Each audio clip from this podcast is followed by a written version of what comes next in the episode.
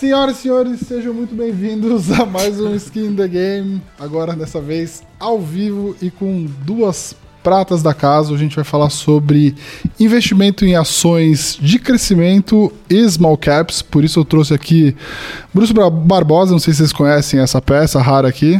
Está aqui com a gente. Tô mais para bronze da casa do que prata da casa, mas vamos lá. e estamos aqui com o Vitor Bueno para falar sobre small caps. E aí, Vitor, tudo certo? Tudo certo. Boa tarde a todos. E o Luiz vai me ajudar aqui também nas perguntas.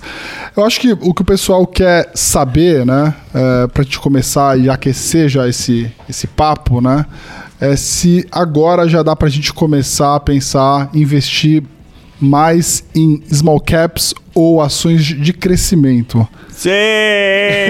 Sim. Foguete da Eliana. Sim! Qual que é a tua percepção, Bruce?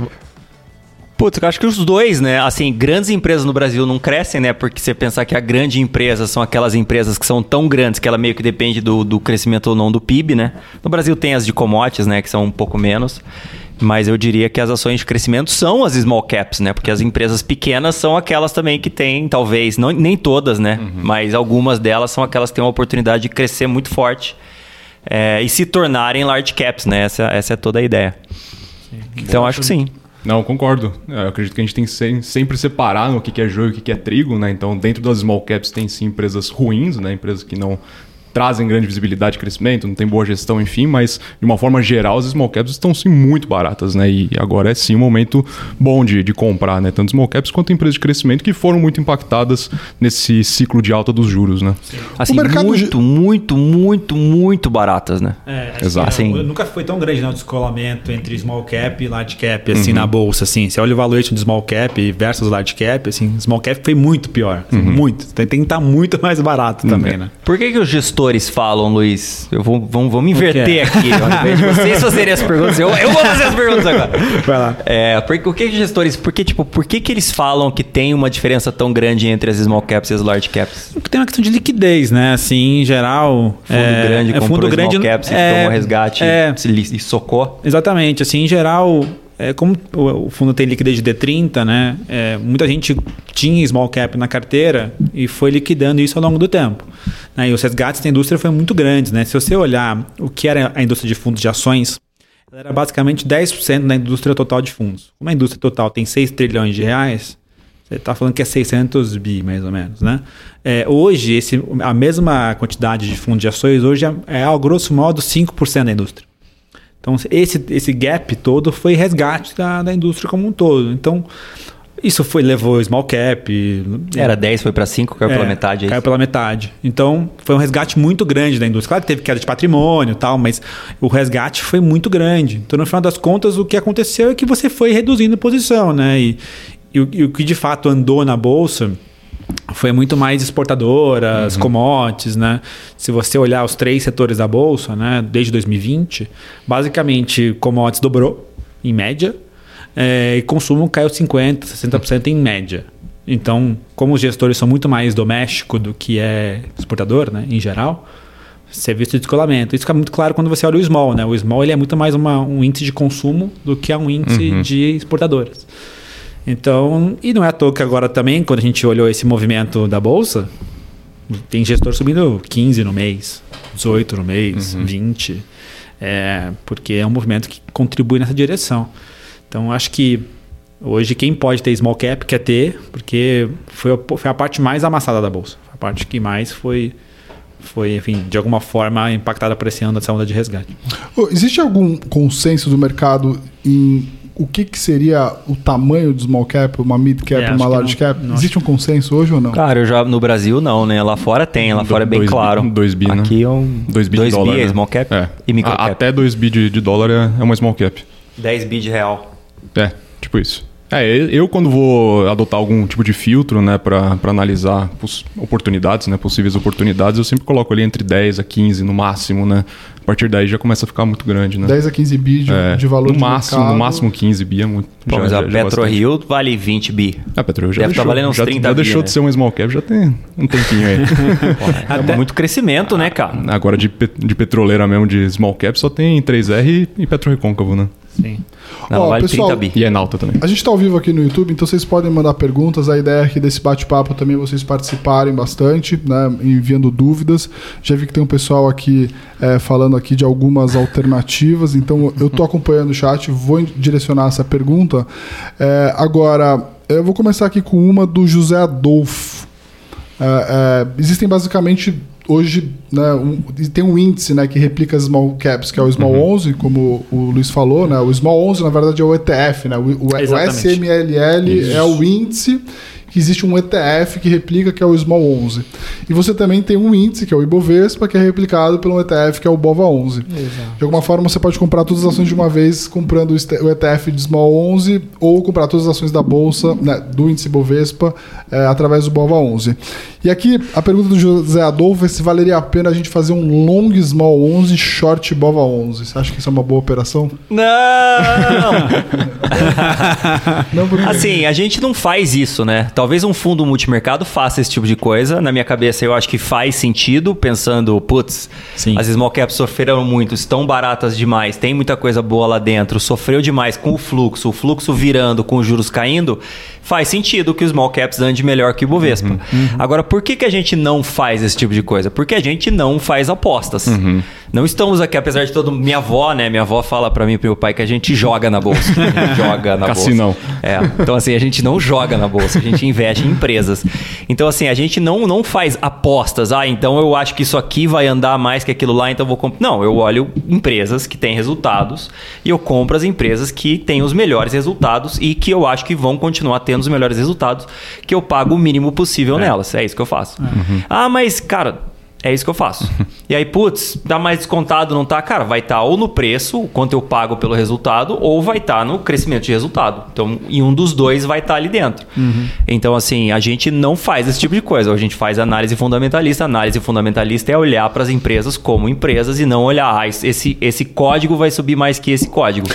É fundo, tipo, tem fundos que fazem isso, né? Mas não é, não é a nossa estratégia. Sim. Sim, sim. É uma estratégia long and short, não necessariamente você tá apostando que o, a ponta short ela vai cair, né? Mas pelo menos a ponta long tem que subir mais do que Exato. a ponta short, né? Exato. E a tendência é que isso aconteça esse ano, pelo menos está caminhando para acontecer. Desde 2019 a gente não tem o índice small caps é, valorizando mais do que o Ibovespa, né? 2019 a gente teve um boom, né, da- do mercado de ações, a gente teve o índice subindo, o índice de small Saudades. caps. Saudades. Hashtag saudades. A gente teve o índice de small cap subindo 58% e o, small, e o Ibovespa subiu 30%.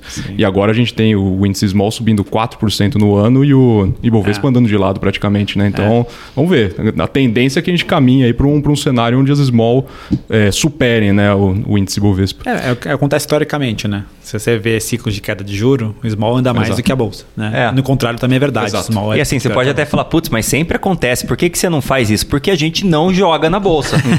então, Exatamente. assim. Porque pode as, não acontecer. As pessoas não resistem a, a- a- a- Como é que fala? O. o- a vontade, né, o, ímpeto de mudar a estratégia, tipo, no meio, tipo, tô perdendo dinheiro, vou mudar a estratégia. Fala, cara, não. A estratégia que a gente usa é a mesma estratégia do Warren Buffett, que dá certo desde 1920 e antes dele o Benjamin Graham usava a mesma estratégia. Parecida, vai. Um pouco diferente, mas bem parecida. Então, assim, para que, que a gente vai mudar a estratégia agora só porque a gente acha que o small vai subir mais? Não, a gente compra empresas que são small caps, que têm o potencial de crescimento muito maior, que sofreram muito mais nos últimos anos porque o juro subiu e o fluxo foi muito negativo para a bolsa e tal. Então, a gente se aproveita desse movimento, sabendo que esse. Não, não sabendo, né? Mas achando que esse movimento vai acontecer, mas a gente não precisa fazer uma aposta. Ah, então eu vou. Porque a probabilidade é maior de acontecer do que não acontecer, Exato. né? Final das contas é um pouco isso. É, a probabilidade maior de acontecer, né? Mas mesmo assim, a gente não vai mudar a estratégia e fazer isso, porque Sim. não faz sentido. Porque a pior coisa que pode acontecer é você errar mudando a estratégia. Porque assim, o, o mercado vai te testar, né? E o mercado vem testando a gente desde julho de 2021, né? Bolsa caindo e small caps despencando. Então, caindo de um, de um penhasco. Se você muda a estratégia, as small caps começam a subir, você, tipo, você perde na queda e depois você perde a alta de novo, né? Então não faz nenhum sentido. Então, assim, e as pessoas adoram mudar a estratégia. Não, então eu vou ter 80% do meu portfólio e 20% eu vou fazer isso. Falou, cara, não, 100% do meu portfólio eu faço a mesma coisa, que é a estratégia que eu sei que funciona. Funcionava com a bolsa subindo, funcionou menos com a bolsa caindo, caiu junto com a bolsa, né? A gente até caiu menos que as small caps. E agora, com certeza, vai voltar a funcionar com, com o mercado se normalizando. Tem algum tem alguma coisa de economia doméstica que foi muito amassada na bolsa nesses anos que vocês gostam, assim? Fala, pô, isso aqui é bom, tem resultado crescente, ao mesmo tempo ficou meio abandonado porque hoje ninguém quer? Assim, ninguém quer nada Será na que o bolsa, Bruce- né, pelo preço das coisas. Será que o Bruce veio de PetroRio para comprar alguma coisa? Não. Assim, por, que, por que, que eu não gosto de consumo doméstico? Porque o PIB do Brasil não anda faz 15 anos. Desde 2007, o, o, o PIB do Brasil, assim, não anda direito, né? Anda 1%, 2% ao ano, sei lá. Dá um, um ano vai bem, aí dois anos mal, né? A gente teve crise da Dilma, pandemia e tudo mais. Então, assim, o que, que a gente teve desde 2007, né? Segundo mandato do Lula? Juro alto, economia no buraco, é, consumo piorando e, assim, varejo ruim, né? As, as- tem muita varejista que depende de crescimento de PIB. Então, a nossa estratégia é justamente buscar pelas empresas que não dependam de economia doméstica, porque aí você olha hoje para frente, né? Putz, para trás foi assim, mas e para frente? Cara, para frente é exatamente a mesma coisa, né? Juro alto, gasto, governo gastando, não, vamos volta. Governo gastando demais, então juro alto, inflação alta, consumidor super endividado, né? A gente estava fazendo é, comitê mensal do Wealth hoje de manhã e era ju- justamente isso. Se olhar o- o- os níveis de inadimplência estão explodindo, assim. Então, assim, o consumidor já não tem dinheiro, não consegue pegar dinheiro emprestado porque o juro é muito alto. O juro pode cair um pouco, mas assim, não é que ele vai ficar baixo, ele vai continuar alto, só vai ficar menos alto. É, então, acho que acho que é um, é um, é um, um setor difícil. É, e aqui tem o pessoal falando de movida, né? E movida tem a ver com consumo interno. Então eu vou te botar aí nessa provocação. Ah, consumo interno. maldita movida.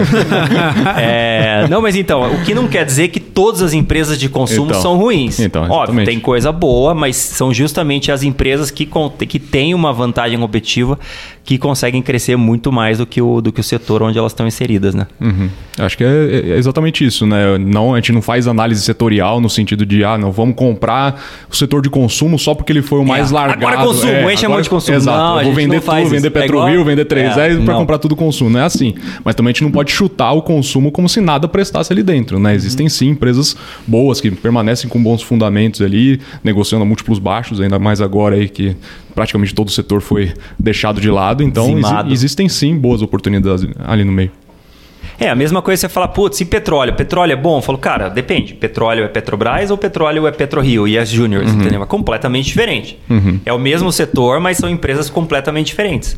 A Petrobras é estatal, não cresce a produção a longo prazo. Talvez agora com a margem equatorial tomara que cresça, né? Mas vai demorar décadas. É, a PetroRio cresce muito, a PetroRio é pequena, a PetroRio tem mais flexibilidade, compra inclusive campos das grandes que as grandes não querem mais. Então é bem diferente. Sobre movida, eu fingi que eu esqueci a pergunta, mas vamos lá. Tava só olhando aqui Mal o Bruce sentido Tá movida. É, que- eu fiz a newsletter hoje e, e movida foi o maior erro da história do Antitrader, né? O Antitrader começou em junho de 2019 e a movida acho que caiu 20% desde lá, sei lá, 15%, um negócio assim. E foi a pior posição do, do nosso portfólio desde o começo. A gente tem ela, não sei se desde o comecinho, mas a gente tem ela já faz tempo. A gente aumentou bastante no final do ano passado, quando a, a gente tinha mais Locamérica antes, né? Que é a outra locadora, Unidas. É, a Unidas virou Localiza e a gente pegou essa posição de Locamérica e grande parte comprou em Movida. Então a gente dobrou Movida com ela caindo e ela foi despencou, né? Caiu 50%. Então foi a, foi a pior posição do, do antitrader até hoje. O que, que eu acho? Eu, assim, são duas coisas, na verdade. A Movida está sofrendo porque os juros está subindo, o juro já subiu, né? Então o lucro deles é impactado pela despesa com os juros. É, mas esse não é o problema de Movida, isso já está na conta, já aconteceu no passado e tudo mais. Ela tem condições de continuar crescendo a sua frota, comprar mais carros, alugar mais carros, mesmo com os juros mais altos. Mas a Movida fez o que a criptonita para as locadoras, o, a pior tragédia que as locadoras podem fazer, que é comprar carro caro. No meio da pandemia, o carro ficou caro, né? Como todo mundo sabe, as, as, as montadoras não tinham carro para entregar, porque o, o- como é que chama? As cadeias mundiais de suprimentos estavam estavam zoadas, né? Para falar uma linguagem bem bem difícil. É, e aí o, o preço do carro subiu bastante, as montadoras pararam de dar desconto para quem comprava carro, a Movida continuou comprando carro e con- continuou comprando carro com ticket mais alto, SUV, né? Tipo, sei lá, Compass, HRV, Kicks, esse tipo de carro. É, e agora eles estão com carros muito caros, que eles pagaram muito caro no carro. O preço do carro vem caindo, porque as montadoras conseguem conseguiram voltar a produzir. E eles têm que depreciar esse preço desse carro no balanço de uma forma muito mais violenta. Então o lucro do, do, da Movida esse ano vai ser mais ou menos zero. Eles conseguem, digamos, trabalhar a depreciação para que o lucro não seja muito negativo, né? Seja pouco negativo, um pouco positivo, vai ser mais ou menos zero. E a gente está avaliando, ah, beleza, então 23 joga fora, como é que vai ser 24? É isso que a gente está avaliando agora de Movida. É, vale a pena comprar. Eu acho que ela ficou muito barata em relação à Localiza. Ela começou, ela estava valendo 22 vezes menos, hoje ela vale umas 15 vezes menos. É, ela tem sim potencial a longo prazo de voltar a ser tão lucrativa quanto a Localiza. Ela foi por um breve período tão, lucra, tão lucrativa quanto. O, o que a gente tem que ver é quais são as, quais são as, as, as outras oportunidades, né? Tipo assim, vou tirar o dinheiro daqui, vou pôr em outro lugar, ou vou deixar aqui, ou vou aumentar a movida. É isso que a gente está pensando agora. Boa.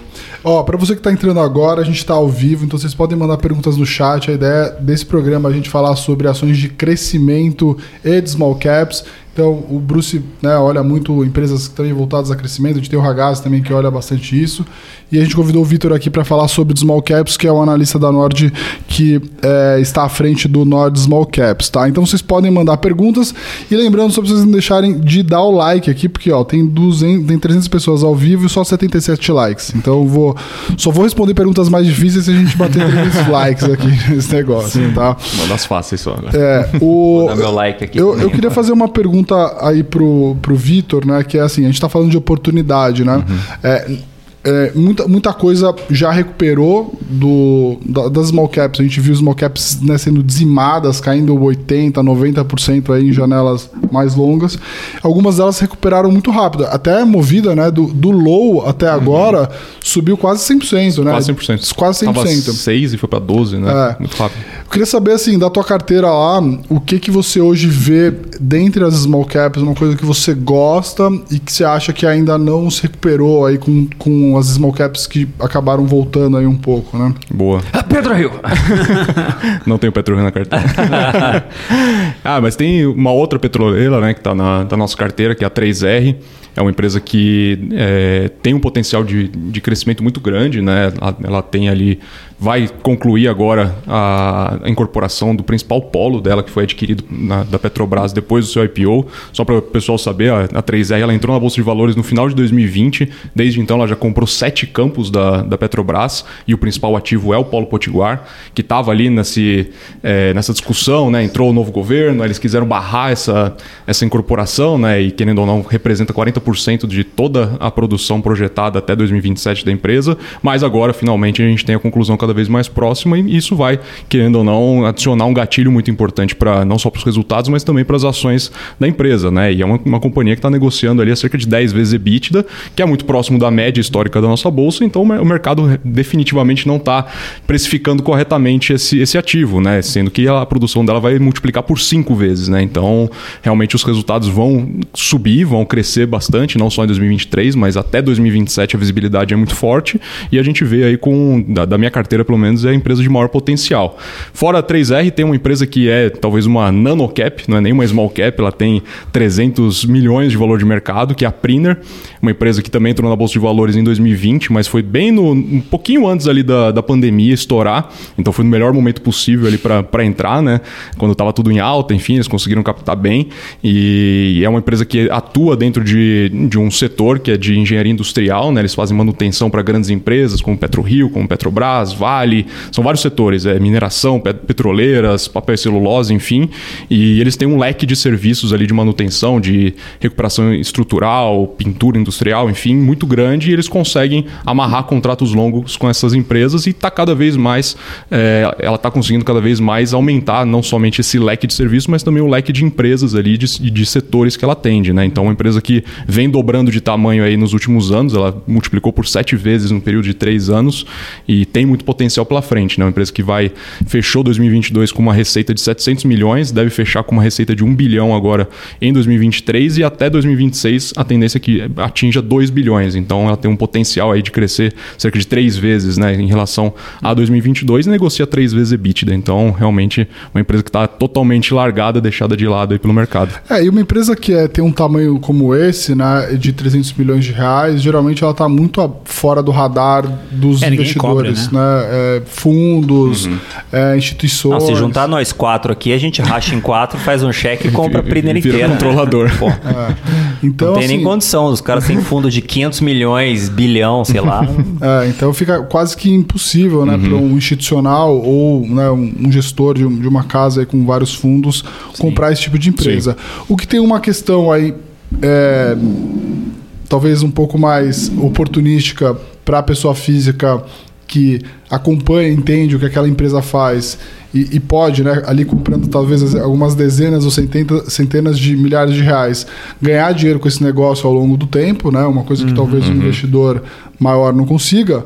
É, ele consegue comprar e vender com muita facilidade, dada a liquidez, mas tem um risco muito grande, né? É, o problema, né, das small caps, né, ou, ou nano caps, até como micro caps que a gente fala, Sim. é que né, uma empresa menor, ela tem obviamente muito mais risco do que uma empresa já grande estabelecida, então tem que tomar cuidado, tem que fazer isso com muita disciplina e, e principalmente acompanhando Sim. um profissional, né? Mas um negócio que é interessante que eu escuto muito é tipo assim: ah, o Warren Buffett tem, sei lá, 25, 30% do portfólio dele em Apple. Vamos comprar Apple. Cara, o Warren Buffett investe 500 bilhões de dólares. eu não tenho nem perto disso, né? Eu não tenho nem, eu tava brincando, eu não tenho nem dinheiro para comprar a Priner, né? 300 milhões de reais. É, que assim, não dá nem, sei lá, não dá nem 100 milhões de dólares, né? Dá nada, dá nem me- 50 milhões de Dá dólares, né? um 60, pouco né? mais. É.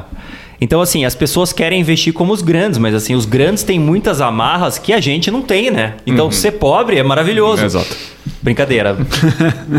É, querendo ou não, esse é um benefício do- da pessoa física, né? A gente conversa muito sobre isso, né? Sim. Sobre o benefício de, de a gente ter uma carteira teórica que é recomendada pelos analistas, é que a gente pode fazer esse tipo de recomendação, né? A pessoa física consegue faz- é, participar dessas compras, né? Então, esse problema de liquidez que as small caps possuem, para a pessoa física não, não interfere tanto, né? Sim. Até perguntar pra vocês, porque o Bruce é um cara aqui, né, assim, Petro Rio no coração pra sempre, muito amor. Para sempre não. Se, se multiplicasse por, por cinco Ela hoje. virar uma Petrobras, né? Aí é um passinho aí. Ela é tipo 5% da Petrobras. É, o Bruce adora Petro, adora Petro Rio, né, e o Vitor adora 3R. Como é que vocês veem esse lado, assim? O que que é? A As duas briga. são muito boas, vocês brigam no, no off ali. Não, PetroRio é, melhor, né? É. E você perguntar, Petro Rio é melhor, Vitor, do que 3R? Em termos de execução, com certeza, né? A gente tem a PetroRio com um histórico muito maior do que a 3R, né? Que nem eu falei. É uma empresa que tinha. Ela operava só dois campos até entrar na Bolsa de Valores em 2020, né? Ela tinha uma produção muito baixa, de acho que 5 mil barris diários. E agora ela já tem uma produção de 25 mil barris diários, vai atingir 100 mil até 2027. Então, realmente uma produção que vem multiplicando aí por várias vezes nesses últimos anos, né? Então, o histórico não é tão elevado que nem a gente tem a PetroRio, né? Já faz anos aí que a PetroRio deixou de ser ali HRT, né? Que, enfim, teve todo aquele turnaround ali até se transformar na PetroRio. E a gente tem também outras petroleiras, né? Como Petro Recôncavo, que, pô, a gente tem mais de 20 anos de histórico, né? Então, mesmo que não tenha uma visibilidade tão grande de crescimento, tem um histórico de execução maior e, querendo ou não, isso vai diluindo o risco do, do investimento, né? Mas em termos de potencial de crescimento, aí não tem comparação. Aí a 3R é maior do que PetroRio e Petro Recôncavo. É, são coisas diferentes, né? Você não consegue também simplificar tanto, mas basicamente a PetroRio é maior, é, pode ou não ter uma oportunidade grande de crescimento, a 3R hoje tem uma oportunidade bem maior de crescimento. É, o que está contratado, né? O crescimento É. contratado é Já maior tá hoje. comprado, né? É. Que elas fazem aquisições de campos menores para crescer, né? Então a, a 3R tem, Tem mais. Potiguar que deve ser anunciado qualquer qualquer momento, É. né? É, ou tem uma pergunta boa aqui do Felipe Pacheco de Sales. Ele, fala, ele pergunta assim: se é melhor escolher uma large cap ou small cap de mesmo segmento. Como identificar qual tem mais potencial de destravar valor? Ele dá o exemplo de Clabin e Irani. Assim, se a empresa é grande ou pequena, não faz nenhuma diferença. Faz diferença o, o resultado da empresa e o quanto você paga por esse resultado. Então a gente olha tipo preço-lucro, EV, EBITDA, para ter uma ideia do quanto você paga. É igual se você pensar num apartamento e falar, ah, qual que é o melhor apartamento? Um apartamento de, sei lá, mil metros ou um de 100 metros. Tipo, cara, essa não é a comparação que você faz, né? Porque são apartamentos completamente diferentes. Então você usa preço por metro quadrado para saber mais ou menos ah, qual tá mais caro, qual tá mais barato. E a gente usa EV, EBITDA e preço-lucro para ver qual tá mais barato, qual tá mais caro. E aí a gente avalia no tempo, né, no passado, e aí faz uma, um julgamento sobre o futuro, como vai ser o resultado dessas empresas. Então, assim, tem muita empresa grande que cresce muito mais que empresa pequena. Então, assim, não é porque é pequena que cresce mais, não é porque é grande que cresce menos. Tem, tem as duas coisas. De- tem cenários que uma empresa talvez grande seja melhor que uma empresa pequena, tem cenários que é o contrário, né? Senão você sempre teria as empresas pequenas sendo tomadas pelas grandes, mas quanto tempo a, a Vale e a Petrobras são as maiores empresas do Brasil, né? Quer dizer que ninguém conseguiu chegar lá ainda. E os grandes bancos a mesma coisa, né? Tem vários bancos pequenos, mas eles não conseguem. Os- eu diria que os grandes bancos crescem mais que os bancos pequenos, tirando o BTG, né? Que é maravilhoso. O resto, não. É, então, assim, depende. Não dá pra você fazer essa análise. Ah, então eu vou comprar small caps porque quanto menor, melhor. Não, depende. Você tem que olhar o resultado da empresa. O resultado está crescendo? O resultado vai continuar crescendo? Quais são as vantagens competitivas da empresa? A empresa tem vantagem competitiva? Não, a empresa depende da commodity. Ela não tem crescimento de produção. Então não faz nenhum sentido, né? Exato. É, Acho que a empresa gera caixa, não gera caixa? Como que ela gera caixa? Ela investe mais depois que gera caixa? Ou ela paga dividendos? Tipo, você tem que olhar tudo isso. É, exatamente, acho que o passado já foi, né? Muitas, muitos assinantes, é, enfim, pessoas que, que acompanham o nosso trabalho perguntam isso pra gente, né? Pô, tenho uma empresa que negocia, sei lá, 5 vezes EBITDA e você tá me recomendando uma que negocia 10 vezes EBITDA. Por que, que eu vou comprar a sua, né? Mas, pô, você tem que olhar daqui pra frente, né? Talvez essa empresa que negocia 5 vezes EBITDA, mesmo estando no mesmo setor, talvez não tenha a mesma visibilidade de crescimento que a empresa que está negociando a 10 vezes EBITDA, né? Então, é sempre fazer uma análise daqui pra frente, né? O que, que essa empresa vai entregar no futuro, né? Porque, beleza, o passado já foi. Então, o que ela negocia hoje é relacionado ao passado, é relacionado ao último ano. Então, é sempre importante que a gente veja se a empresa que a gente está analisando tem essa, esse potencial de me entregar esse retorno que eu estou querendo dela. E É. assim, sobre a pergunta, Clabin ou Irani, eu acho que nenhuma das duas tem um grande potencial de crescimento. Então, eu não gosto de nenhuma das duas. As duas dependem de commodity, né? Do preço do papel e da celulose. Provavelmente as duas caíram nos últimos meses, porque o papel e a celulose caiu também. É, eu não acompanho tão de perto as duas. Mas o fato é que olhando para frente, uma empresa de commodity é fácil. O resultado dela é o preço da commodity vezes a quantidade de commodity que ela produz, certo? Ah, eu vendo minério de ferro. Ok, quantas bolotas de minério de ferro você vende? Ou sei lá, quilos de, de ou toneladas de minério você vende vezes o preço do minério de ferro. É fácil. E para papel celulose é a mesma coisa, né? Quantas toneladas de papel celulose vezes o preço do papel celulose. Se o- a, a- a- produção de papel celulose não cresce, você fica dependente do, dependendo Preço. do preço do papel celulose, senão a longo prazo você não tem grande crescimento. Claro, a empresa pode gerar um caixa gigantesco, ah, ela produz num preço muito mais baixo do que, o, do que ela consegue vender, ela gera muito caixa, faz sentido. Sim. Mas aí, se, tipo, eles estão. O que eles estão fazendo com esse caixa? Se eles estão distribuindo 100%, aí o, o, o dividendo tem que ser bem alto, né? Tem que ser um negócio que vale a pena, já que todo o seu retorno a longo prazo vai ser em cima do dividendo. É, se a empresa investe um pouco e paga um pouco de dividendo, aí você tem que analisar os dois. Ah, o crescimento dela mais a geração de caixa que ela distribui para os acionistas. É, tem uma pergunta do Felipe nesse sentido, né? Se vocês não têm medo de o preço da commodity cair, né? Acho que imagino que petróleo, né? Principalmente num cenário que você tem de Estados Unidos pior, infelizmente China não crescendo tanto. Se não tem medo de o petróleo cair, isso impactar as petroleiras que vocês têm na carteira. Ótima pergunta aí. Encaixa bem com, com, com essa resposta de Irani e Clabin, né? Porque assim, a gente compra petroleiras não porque a gente acha que o petróleo vai subir. Eu, por mim, eu prefiro que o petróleo fique parado pro resto da vida, para sempre. Porque tira um fator de risco da PetroRio, por exemplo. O petróleo fica sempre parado, eles conseguem produzir o petróleo num preço, vendem a outro preço, tem o lucro ali, beleza, tá ótimo. A gente compra petroleiras porque a produção das petroleiras vai subir. Então, assim, o que eu falei do a receita das petroleiras é o preço do petróleo vezes a produção de petróleo. A produção de petróleo sobe muito forte. Sobe muito mais do que o, digamos, a, a variação do preço do petróleo. Tipo, a, a produção de PetroRio esse ano está subindo 90%. Então, assim, putz, petróleo vai cair 90%? Cara, pode até cair, mas é improvável. Cai por pouco tempo, né? A pandemia caiu. Sim. É, quanto de 3R está subindo esse ano? Mas por aí também, né? O que? A produção? É. produção só esse ano vai subir acho que 200%. Ah, então, entendeu? Então o petróleo vai cair 200%, nem dá, né? Não vai cair 200%. é, mas a ideia é essa, a ideia é que a gente compra empresas que produzem commodities, não porque a gente aposta no preço da commodity, porque a gente não sabe se a commodity vai subir ou vai cair, não interessa. O que interessa são as empresas.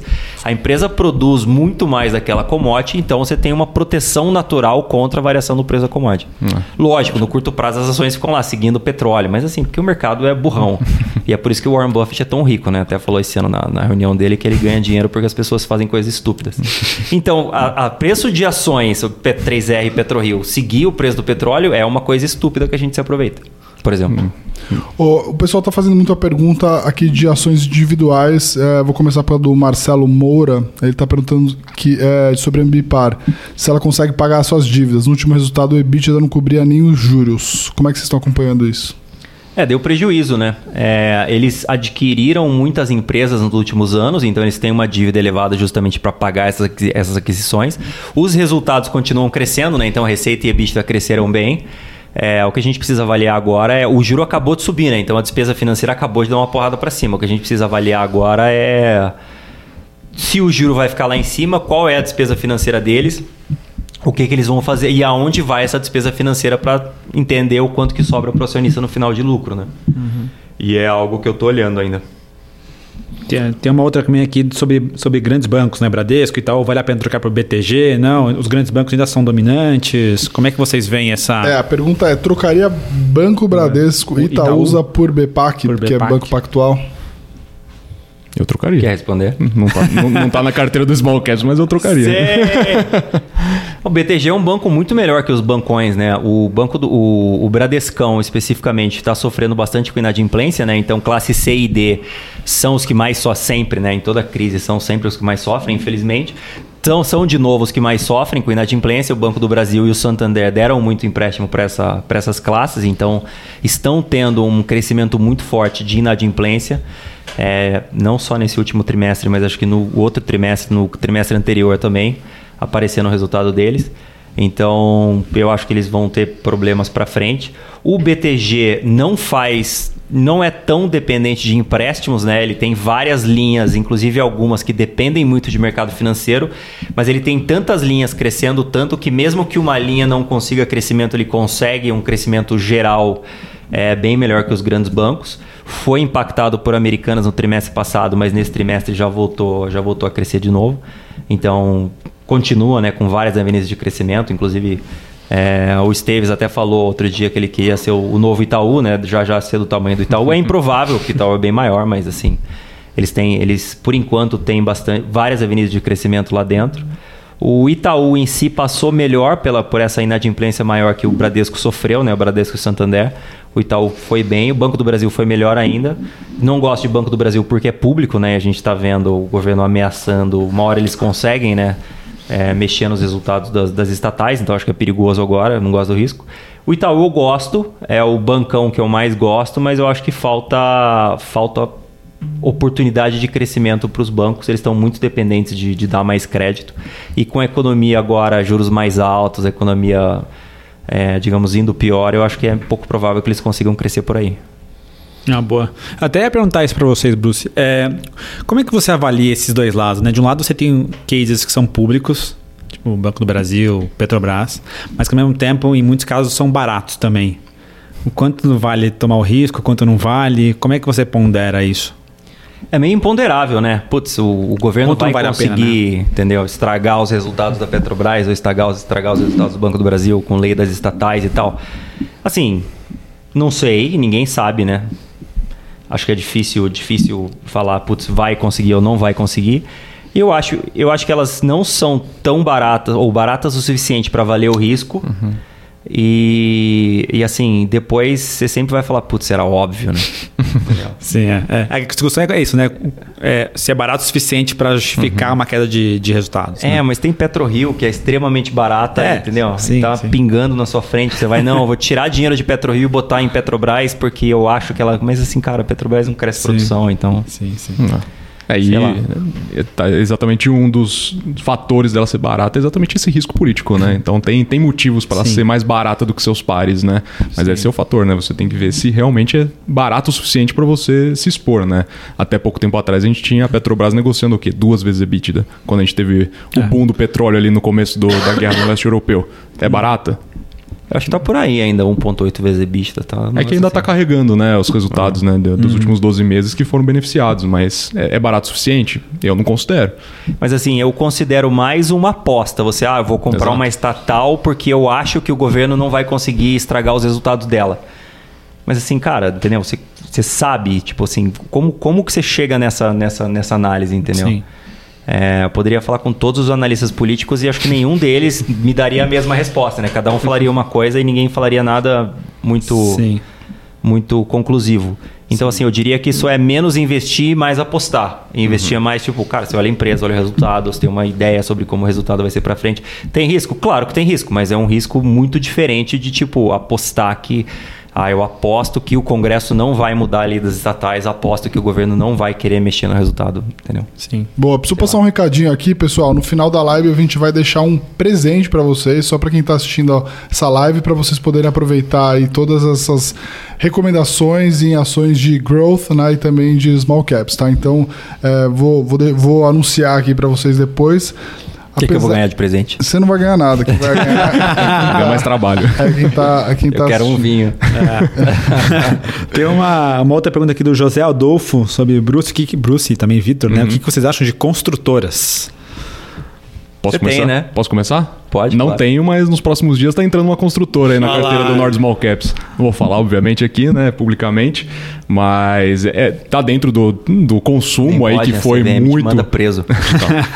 Né, tá dentro do consumo que foi muito impactado aí nos últimos tempos, né? A gente até estava fazendo um estudo na semana passada, eu e o Bruce, exatamente é, separando né, o Ibovespa, né? Separando o consumo, separando outros setores, e a gente viu que realmente o consumo foi muito, muito mais prejudicado que outros setores é, desde a metade de 2021, ali, junho de 2021, né? Então, existe sim dentro do, do setor de consumo algumas empresas que têm ali boa visibilidade, que têm ali bons fundamentos e tem construtoras ali dentro que, que a gente vê, que a gente enxerga oportunidades. E eu enxerguei essa oportunidade, conversei recentemente com uma empresa que tem um potencial muito interessante, que mesmo com um cenário ainda é, desafiador de, de juros em alta, mesmo assim consegue continuar entregando bons resultados. Então tem todo, é, toda a, a marca ali de uma oportunidade clara aí dentro desse setor, mas obviamente que a grande maioria a gente ainda vê que é realmente um cenário muito, muito turbulento, né? Eu acho que eu sei qual é. É uma pequenininha, né? É, é uma small cap. vou, vou dar uma dica. Ah, sério? Aliás, no- é até interessante falar isso, né? No- na nossa bolsa de valores, a gente só tem uma empresa que não é small cap dentro da- da- do setor de construção civil, que é a Cirela. Todas as outras ou já eram small caps até ali metade de 2021 ou voltaram Ou a ser ou viraram small caps. É, a Marcela falou, a Marcela Runge aqui falou Cirela, mas não é Cirela, tá? Eu quero ver É a única que A não única é, né? que não A pode. única que não é, Sirena. A única que não vou- faz parte do mandato. Todas as outras estão É, dentro. pode chutar Quero ver quem que outras. vai acertar aqui depois. Vocês escrevam aqui no chat, quero ver se vocês vão descobrir qual que é a ação que o Vitor vai recomendar lá no Small Caps, né? O pessoal tá chutando aqui, MRV, Mitre, é, tem essa M- MDNE, é uma É, a? Mora, Mora do B. Mora do Ah, B. É, é, o pior é que é uma, essa Mora do B é uma empresa interessante também. Ela, Não é a- do Bo? Sempre achei que fosse do Bo. Então, eu achava que era do Bo também, do Bo. mas depois me corrigiram para Moura do B. Mas enfim, é uma empresa que ela atua no alto padrão, né? Que acaba, querendo ou não, sendo um pouco mais sensível aí. A gente tem grandes apostas aí, digamos assim, do mercado em empresas de baixa renda, né? Minha Casa Minha Vida, ainda mais com esse governo atual. Mas é uma empresa interessante lá, no, só que atua só no Nordeste, né? Então, teria que entender um pouco mais do, do mercado, como que funciona, mas tá, tá no, no gostei. watchlist. Gostei aqui do, do que o Rafael Esqueira es- escreveu, que Nasdaq sobe com inteligência artificial e a Bovespa cai com a burrice natural.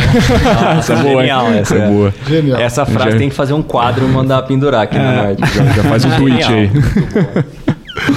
Mas Vamos assim, eu, eu não gosto de construtoras porque eu acho que depende muito de juros e depende muito do ciclo, né? Obviamente tem empresas que são mais e menos dependentes de ciclo, tem vantagens competitivas é, intrínsecas e tal, mas eu, eu hoje prefiro outras coisas. Qual que é? Ah, é o pessoal que falou de shoes, né? Que é uma, uma shoes e, e CSU. CSU você já não tem mais, né, Bruce? Mas shoes você ainda tem. É, você Tem. quer comentar um pouquinho? Tem as duas. É, Shoes é uma empresinha maravilhosa que deve, deve valer, sei lá, 3 bi de reais também. É uma super pequena. Não lembro quanto que ela vale, mas é bem pequena. Vem dando resultados maravilhosos. Ela fornece basicamente peça para caminhão e trator, caminhão pesado. Então, quem compra caminhão pesado é o agro. Então, eles vendem bastante para o agro. Eles fornecem para as montadoras. E a, e a competição deles, né? Outras empresas que fornecem são tão ruins que eles vão ganhando mercado todo ano. É, e crescendo e melhorando margens e entregando produtos de maior valor agregado e tudo mais. É, vem tendo um resultado muito forte aí nos últimos tempos. CSU é uma empresa que tem um, um resultado muito resiliente, mas assim, o, o- o dono toca a empresa como se fosse um lifestyle business, né? Como se fosse tipo assim, eu vou fazer o que eu quiser e meio que não quer aparecer para o mercado e não quer melhorar a governança. É, então me preocupa um pouco, a gente reduziu um pouco a posição. É, mas o resultado dela é, é espetacular, é, um- é uma linhazinha reta para cima. Cresce uns 15% ao ano, que hoje em dia com CDI 14 não é tão, não é tão alto, É, mas ainda cresce bem, tem um resultado super resiliente. É uma empresa, é uma empresa de TI, basicamente, que faz. Que faz. Muita gente acha que eles fazem o plástico, né? O cartão, mas não, eles fazem a, a, a- a gestão do back-office do cartão. Então, assim, você passa o cartão, ela, ela que faz, tipo, calcula a conta, manda a conta para sua casa, esse tipo de coisa. Não faz a mesma coisa que a Cielo faz, né? Que é o financeiro, faz a- o outro lado do, do, do operacional. É, tava valendo 3 bi há pouco tempo, agora já tá valendo 5 bi porque subiu bastante, né? Saiu de 4 reais para 5,80. Tá na máxima histórica, né? É, tudo É. de small caps caiu, né? Ainda mais small caps que são tão pequenas que os fundos não têm, as pessoas físicas venderam, né? Então, assim, como sempre, É. as pessoas venderam bolsa quando a bolsa caiu e agora a bolsa volta a subir, eles vão comprar a bolsa quando ela chegar na máxima de novo. Saiu até aquele estudo da XP, né? Que as pessoas físicas estão reduzindo bolsa ainda, né? Então, assim, é impressionante que assim, o pessoal sempre vende, né? Nessas, Batata. Nessas. nesses- O melhor exemplo que eu já vi disso é o fundo do Peter Lynch, é o melhor, foi, né? O melhor fundo da história dos Estados Unidos, fundo mútuo. Ganhou 29% ao ano durante coisa de 13 anos. E a, a média dos investidores no melhor fundo da história dos Estados Unidos perdeu dinheiro. Porque os Ah. caras vendiam quando o fundo dele caía e depois compravam quando o fundo subia. É. E aí, Ah, obviamente, é. né? Ele sobe, você compra, ele cai na sua cara. Sempre. É, a Alaska fez um estudo também no Brasil aqui sobre os cotistas deles, também é, é muito parecido, assim. Ah, o resultado é muito parecido e, Botou no Instagram, e é. E assim, acho que se eu não me engano, a média acho que é um ano de permanência, um ano e meio. Eu posso estar errado com os números, mas acho que é alguma coisa do tipo e também, assim, uma parte relevante da turma perdeu dinheiro ou ficou no zero a zero. assim. É, não adianta falar. Você fala para as pessoas, ó, você tem que comprar bolsa quando a bolsa cai. Se ela cair, você não pode vender. Não adianta. As pessoas ficarem, não, dessa vez a bolsa vai para zero. Agora É. o Brasil vai acabar. O Lula vai jogar o Brasil, vai virar Venezuela. Fala, cara, nunca virou, vai virar agora. Na, na sua chance, vai virar? Lógico que não. A gente tem aquela péssima capacidade de perpetuar né, o presente, né? Então, ah, a bolsa está caindo, vai continuar caindo para sempre. O, o CDI está alto, vai continuar alto para sempre. E essas coisas não, não funcionam. E quando a bolsa tá subindo, eu vou É, comprar no, no high porque vai subir é. pra sempre, É, independente então- do múltiplo. É. No final, as pessoas investem olhando no retrovisor, né? Exato. E eu acho que é até interessante, a gente estava discutindo de manhã também, o que está acontecendo nos Estados Unidos é justamente isso, né? As pessoas estão comprando muita Big Tech, Apple, Amazon, tananá, e o resto do, do mercado americano já vem sofrendo bem, né? Justamente porque, tipo, quem foram os grandes ganhadores das últimas duas décadas no mercado americano? Estão comprando essas empresas. E Nvidia, né? Que agora vai ganhar com inteligência artificial. Ô, pessoal, eu tinha falado que, o- que a surpresa ia ser só no final, mas o pessoal já tinha colocado aqui o Uhum. PIN é, no chat, então a gente tem aqui uma proposta legal para vocês é, de um combo com descontão anti-trader, que na estratégia do Bruce e Small Caps do Vitor, para quem quiser ap- aproveitar essas oportunidades de comprar Minha não, do. Warren Buffett. Do Warren Buffett. Então, é, tem uma promoção aí com um baita desconto. É só clicar no link e entrar lá no nosso site. Vocês vão poder é, assinar, acompanhar todo o trabalho e ter acesso a todas as ações. Evidentemente, aqui a gente fala sobre ações que vocês perguntam, que não necessariamente às vezes a gente até nem conhece, né? Ou não acompanha. É, a gente acaba falando aqui um pouco de algumas ações que estão nas carteiras para, enfim, explicar um pouco do racional, de como que funciona a cabeça do analista. Mas, evidentemente, a gente não pode comentar de tudo que está lá. Então, vocês precisam ir lá, né, prestigiar os analistas, mas principalmente ganhar dinheiro. né? A gente está falando aqui de um, é, talvez o pior momento já passou, né? O pior momento para small caps e também para bolsa pa- é, já passou. É, não dá para ficar s- muitíssimo otimista ainda, porque enfim a gente tem um cenário de desaceleração global, a gente tem um, tem um problema aqui no Brasil, né? De, de crescimento é, com bastante ruído político, mas as empresas estão saudáveis, né? Tem empresas muito boas que vão continuar crescendo independente do cenário, ou menos dependente né, de um cenário tão otimista. Então, é, bons investimentos. Você nunca vai conseguir fazer um bom investimento num bom preço quando só tiver notícia boa. né? Então, esse pode ser um bom momento para você começar a olhar isso. É, É, quando sair no valor que a bolsa está subindo, se preocupe, né? É, Venda a é. bolsa, porque. É, o, o Rafael tá falando aqui, eu torço muito pra bolsa cair quando fica próximo do dia do meu pagamento. Mas é basicamente isso, né? Essa é a cabeça. É, É, é vamos lá. É, aqui o pessoal tá falando sobre várias ações específicas, Bruce. Aí talvez valha a pena você dar uma lida e ver se tem alguma que você gostaria de falar. Mas eu vou falar aqui algumas e ver se você quer falar sobre alguma que você não gosta, tá? Tem pets, tem. é, perguntaram aqui de onco. Você já olhou onco? Oncoclínicas. É, você já olhou, é, Vitor? Não colhei. O Ragaz até estava marcando, tava olhando, um, é. marcando um call com eles para entender um pouco mais, porque eles estão apresentando um crescimento interessante. É uma empresa para ficar no radar aí. É bem focada né, nessa parte oncológica, que obviamente vem crescendo bastante, né, não só no Brasil, mas no mundo todo. Então, enfim, depende do- de como eles gerem o negócio. Né? Não, não importa o negócio, o setor ser bom, né, o momento ser, ser interessante ali de crescimento, mas tem que ver se, se a empresa tem visibilidade. Né? É, o setor com certeza é bom, né? Tem que ver se os caras conseguem transformar isso em dinheiro no, na empresa. Exatamente. Eu É, não conheço também, executar, né? Falaram de Vale, né? A Vale é a mesma coisa que a gente falou das commodities, né? A Vale não tem grandes crescimentos do volume de produção a longo prazo. Então a Vale anda com minério de ferro. Minério de ferro sobe, a Vale sobe. Minério de ferro cai, a Vale cai. Minério de ferro sobe, o lucro da Vale sobe. Então, assim, num- a longo prazo não faz muito sentido. A Vale fica de lado, né? Porque o minério de ferro não sobe até o céu. Senão ninguém teria dinheiro para fazer casas mais, né? Porque senão o minério de ferro ia ser muito caro. Sim. Te- Então- Teve bastante gente falando aqui de, de CBA, Companhia Brasileira de Alumínio. Eu conversei com o pessoal da, da empresa esse, esse ano, foi acho que em janeiro que eu conversei com eles. E é uma small cap, é uma empresa interessante, é uma empresa que é totalmente autossuficiente, tanto em energia, eles possuem em geração praticamente uma Auren dentro deles, então esse custo não é uma preocupação para eles. Eles são autossuficientes em bauxita também, então eles conseguem rodar ali com margens muito interessantes, mas é uma empresa que não tem grande visibilidade de aumento de produção, né? Eles têm ali cerca de, eles estão, eles têm um, um, um projeto de investimentos agora para os próximos anos até 2025, eles vão crescer cerca de 25% ali a produção de alumínio aqui na, na fábrica no interior de São Paulo, na cidade de alumínio. E só que é pouco, né? Se você for pensar ali em A ano, cidade dá chama menos de alumínio? 10%, chama alumínio. Ó, legal. E- Deve ser em Minas. Hã? É, é. Um monte de cidade, assim, Deve com os nomes. da Bauxita, né? E- da mina de bauxita. Só que é pouco, né, esse, esse crescimento e quando a gente olha para o alumínio mesmo, existem alguns estudos que falam ali que um preço de equilíbrio né, para o alumínio é cerca de 2.500 dólares e está um pouco abaixo disso, está 2.200, alguma coisa assim. Então, não- eu sinceramente não gosto de apostar acreditando que vai encontrar esse preço de, de equilíbrio aí de 2.500, enfim, eu, eu prefiro é, investir realmente em empresas que possuem essa visibilidade de crescimento mais, mais acelerada. né? Eles até têm uma, uma mina de bauxita lá no Pará, que tem um projeto Rondon, que é um projeto grande deles, mas exige um capex muito grande, mais de 2 bilhões de reais, e para uma small cap isso é muita coisa. Então eles vão buscar ainda parcerias para viabilizar esse negócio. Se eles conseguirem concretizar, pode ser interessante olhar de novo, mas no momento eu fico de fora.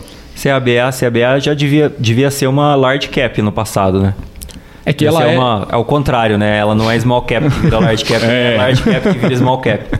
é gordinho que emagrece. É o oposto do que a gente quer, né? Sim. Tipo, eu não sei se ela já foi small cap, mas ela, ela é empresa antiga, né? Então. Não, é que na verdade ela vem do grupo Votorantim, né? Que é realmente muito grande, mas ela já entrou na bolsa com uma small cap. Ela caiu bem no, no IPO pra cá. O IPO foi recente, né? O IPO foi 2020, se ah, não me então, engano. não. então. É.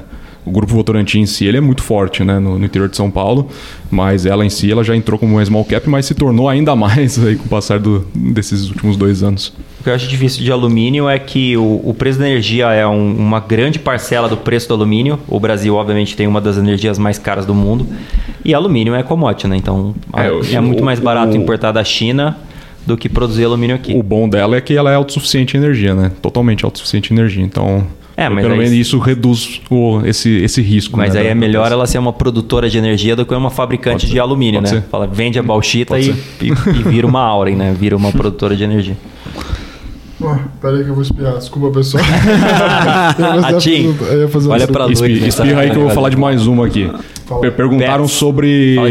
Quer que fala de pets? Bom, pets eu acompanhava mais no, dentro do 10x, né? Você que tem um pets, A- né? H- Fala de pets. É, eu tenho um pet e é um pet bem caro.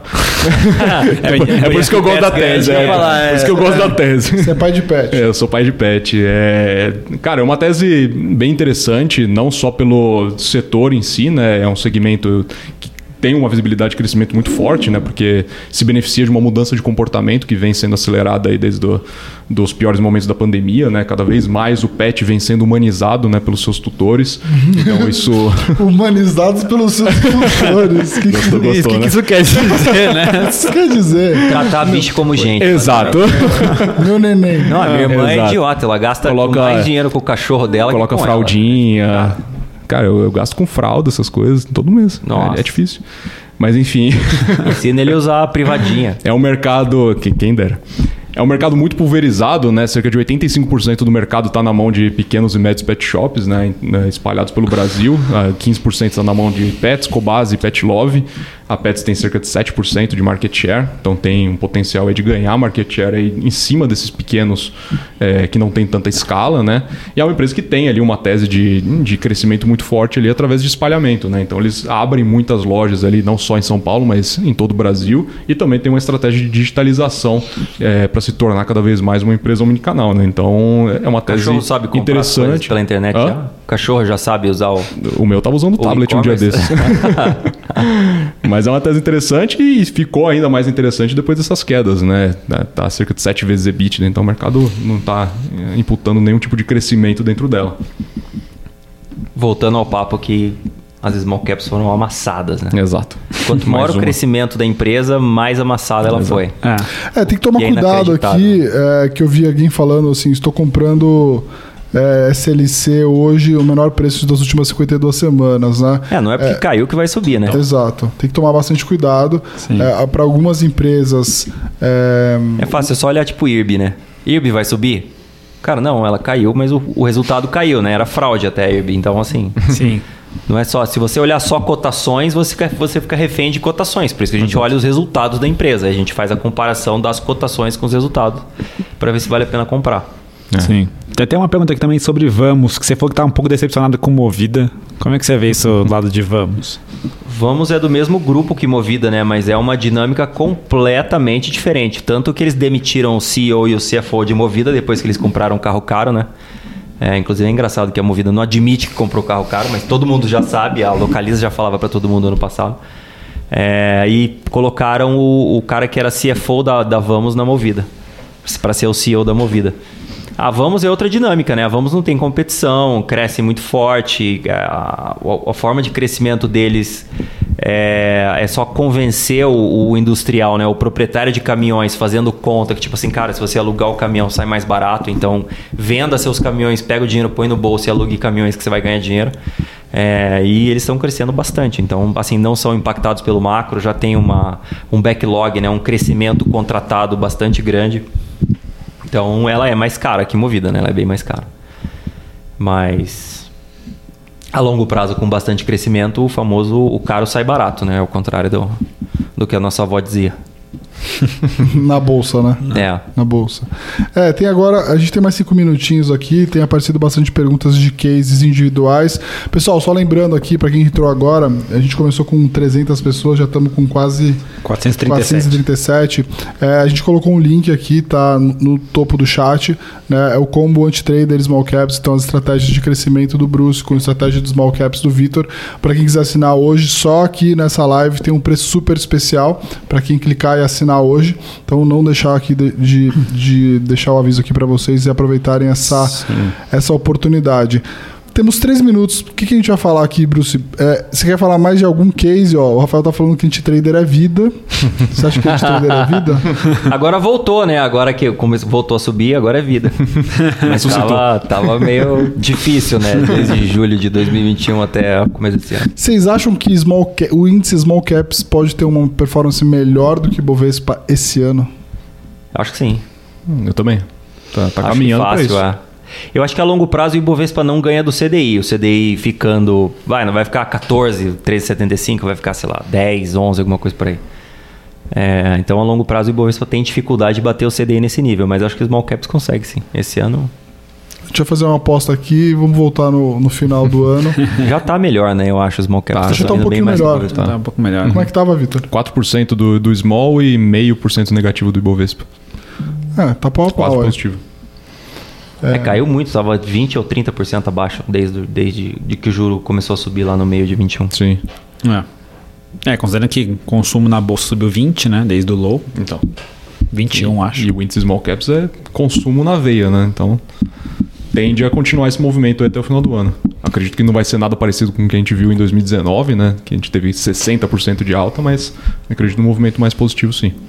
É importante dizer que você tem né, os ciclos. A gente tá. é, o melhor, um dos melhores anos de performance dos small caps foi o finalzinho do ciclo, lá né, onde todo mundo achava que, bom, agora o Brasil ia virar a Suíça. Inclusive já tem uma pessoa falando que o Brasil vai virar a Suíça. Só que é a Suíça da América do Sul. Eu não sei bem o que, que ele quis Que que dizer dizer? Estrategista lá da Goldman Sachs. É, aquele cara. Mas o Esse ponto. cara cheirou meia, né? O ponto aqui é que é, a gente fez um pouco aqui essa live para explicar um pouco sobre do conceito, né, de porque a gente pode agora finalmente estar próximo de ser esse um bom momento para começar a adquirir mais ações de crescimento, mais ações de small caps. É, é, assim, investir em bolsa é, é, é para sempre, mas você tem que ser seletivo. né? Em momentos diferentes você tem que pesar, ter mais ou menos coisas na sua carteira de acordo com o cenário, com a capacidade daquelas empresas. É, o que penalizou muito a bolsa nos últimos tempos foi fluxo também. É, a gente tem uma, um problema no Brasil que é diferente do, do resto do mundo. Quando as pessoas vão tomar a decisão de investir na bolsa é, no mundo todo, é, a comparação deles com o juro é muito mais fácil quando a gente tem um- uma comparação com uma Selic no Brasil que historicamente já é muito alta. Então você tem que ser ainda mais seletivo, né, porque você tem um custo de oportunidade muito alto. E, e não só isso, é, o juro alto também afeta né, empresas que são de grande crescimento, que às vezes tem uma alavancagem maior. Então tem que tomar muito cuidado. Mas a gente está finalmente vendo aí uma inversão nesse, nesse cenário, ou pelo menos o pior já passou. Então isso pode ser um bom momento para colecionar boas empresas e, e obter os seus lucros lá na frente, né, o- os louros, né, é, se aproveitar desses louros lá na frente. É isso, Bruce? Com certeza. É, as pessoas querem ser ricas que nem o Jeff Bezos, mas ninguém olha pra trás e vê o que, que o Jeff Bezos passou, né? Tipo, pra começar, ele largou um, um trampo que era maravilhoso em Manhattan, num dos melhores fundos do mundo, saiu e foi morar em Seattle, né? Num- numa sobreloja onde a mesa dele era uma porta. Então, assim, voltou pra trás e aí todos as- os sobes e, sobes e desces que a Amazon teve no, no- tanto na bolsa quanto no negócio, né? Muita gente achava que a, Walmart ia amassar a Amazon de qualquer jeito lá no começo. Então as pessoas não veem isso, né? E na bolsa é a mesma coisa. Cara, a bolsa não vai subir em linha reta. Se a bolsa subisse em linha reta, não ia ter oportunidade pra gente fazer o que a gente faz, né? Pra ganhar dinheiro em cima de quem faz coisa errada, né? De quem faz burrice na bolsa, como diz o Warren Buffett. Então, assim, a bolsa chacoalhar é ótimo. Tipo assim, todos os incautos que entrou na bolsa sem saber o que estava fazendo já saiu, porque o cara foi pro CDI, foi pra LCA de bancão, liquidez diária, pagando 140 mil por cento do CDI, né? É, que todo mundo foi. Até uma, uma, uma, uma AI me mandou mensagem hoje: ah, temos ótimas oportunidades de conservadoras para sua carteira. Falei, cara, você não, você não sabe quem que você está falando. é, para quem não sabe, eu tenho tipo tudo na bolsa e, e é isso aí, longo prazo. É, mas é isso, tipo, as pessoas acham que a bolsa vou comprar e vai subir. Não é bem assim que acontece, né? Então você precisa olhar o resultado, você precisa ter confiança no que está fazendo. Você precisa ter confiança na empresa, você precisa pensar a longo prazo. Tem um psicológico bom. É. Psicológico em linha, né? 99% de investir na bolsa é o psicológico. É, exatamente. Não é É, técnico. fazer a análise É. que a gente. A gente é bem burrão, na verdade. A gente não é super inteligente. Então, assim, fazer a análise que a gente faz é fácil. O problema é continuar comprado É. quando você tem dois anos da bolsa caindo, né? A bolsa caiu de junho de 21 até março de 23. É que muita gente olha o o histórico do Warren Buffett, né? Vê 20% ao ano aí nos últimos 50 anos que ele Não vê investe. que cai 50% Exato. Acha que é tempo em 20% todo ano que ele. Não, se É. você olha lá, ele coloca né, o- a performance histórica dele lá nas cartas dele e você vê que vários anos ele, ele teve performance negativa, Acho que- perdendo é. inclusive pro, pro SP e, mesmo assim ele conseguiu aí esses 20% ao ano aí. É, mesmo que o o Bruce tá falando da Amazon. A Amazon tem queda de 80%. É que você olha o histórico Exato. inteiro, parece que nada É, que aconteceu, mais. assim. Bolha da internet acho que caiu Mas mais. que né? tem, tem 80, tem queda de 90, e não uma vez, tem Sim. algumas vezes, né? E você vê um negócio que é 90% e fala assim, não, vai resolver no futuro. Não Todo vai- mundo quer ser o Jeff Bezos, ninguém tem estômago pra ser o Jeff. Imagina, cara, toda a sua grana, não é? Ah, pessoal, ah, eu tenho 10% em bolsa. Cara, o Jeff Bezos tinha 150% do dinheiro dele na mesma empresa, uma empresa. E assim, deu certo no final, mas, cara, ele sofreu muito no meio do caminho, né? Sim, com certeza. Muito bom, encerramos aqui o tempo, já, já passamos três minutos. Queria agradecer a todo mundo por terem participado. A gente falou um pouco aqui sobre quais são as boas oportunidades de empresas de crescimento, de small caps, que isso pode ser um bom momento. A gente está deixando um link aqui no chat para quem quiser conhecer as séries, tanto anti-trader quanto small caps. É, a gente acha que tem bastante oportunidade, empresas estão muito amassadas. Agradecer a todo mundo que participou, a gente teve mais de 400, quase 500 pessoas aqui ao vivo. Não deixem de deixar o like aqui no vídeo. Já dei meu like. E a gente vai voltar aí daqui 15 dias com mais Skin the Game. Dessa, a gente tem feito mais gravado, né? A gente resolveu fazer ao vivo aqui com as duas pratas da casa, uma prata e um bronze. Agradecer vocês todos pela presença. Beleza, pessoal? Obrigadão aí pela participação. Um grande abraço para todo mundo.